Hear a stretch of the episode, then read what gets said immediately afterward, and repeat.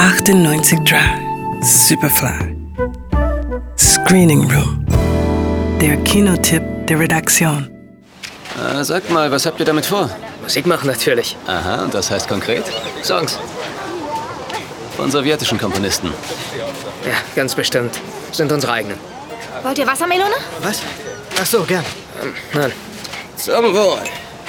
Und wie heißt eure Band? Noch gar nicht. Aufgepasst! Hier kommen die noch gar nichts.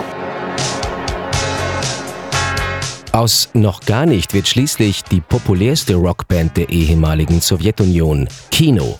Der Spielfilm Leto lehnt sich lose an die Biografie des Sängers und Texters der Band, Viktor Soy, an und ist gleichzeitig eine zeitlose Geschichte über das Künstlerdasein und Hommage an die großen Vorbilder der Popmusik. Anfang der 80er Jahre lernt der 19-jährige Nachwuchsmusiker Viktor den bereits etablierten Mike Naumenko kennen.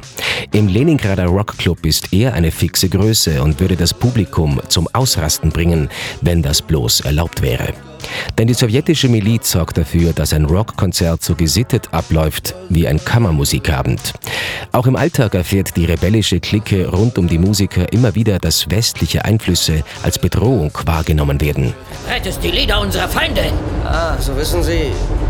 Genau gesagt, die Sex Pistols sind einfache arbeitende Männer, so wie die Beatles. Das sind bestimmt nicht Wem erzählst Feinde. du das? Der hört doch Nicht eh nicht zu. Feinde? Amerika ist der Feind. Ja. Genau.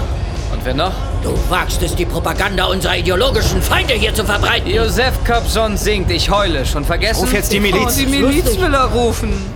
Doch Viktor lässt sich nicht beirren. Mit der Hilfe von Mike schafft er es, ein Demo aufzunehmen, auch wenn sich seine klanglichen Vorstellungen mit den beschränkten Mitteln nicht verwirklichen lassen.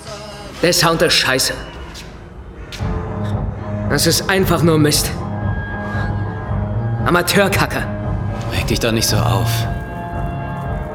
Wir wissen doch beide, wie es klingen könnte. Aber hier geht's nicht um Sound. Du musst die Songs einfach nur aufnehmen, dich frei machen, loslassen. Es ist nicht gut für die Songs, wenn sie die ganze Zeit immer nur in deinem Kopf sind. Verdammt, du musst sie rauslassen, verstehst du? Und zwischen magischen Partys in kargen sowjetischen Wohnbauten und vielen Gesprächen über Musik geht Mikes Stern langsam unter, während Viktors gerade erst zu scheinen beginnt. Dass die Sowjetunion im Geiste nicht tot ist, kann man anhand der Querelen rund um Regisseur Kirill Serebrennikov klar sehen.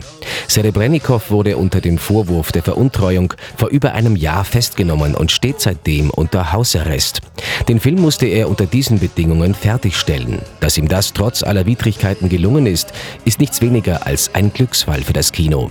Seine wunderbar melancholische Geschichte über den im Alter von nur 28 Jahren tragisch verunglückten Viktor Soy ist nicht nur eine Liebeserklärung an seine Protagonisten, sondern auch an die Popmusik.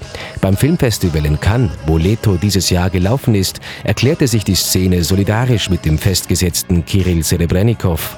Die russischen Behörden erklärten durch die Verlängerung des Hausarrests bis mindestens April nächsten Jahres, dass ihnen das wurscht ist. Leto, ab Freitag im Kino. Johannes Romberg, Radio Superfly. 98 Drive, Superfly im Kino.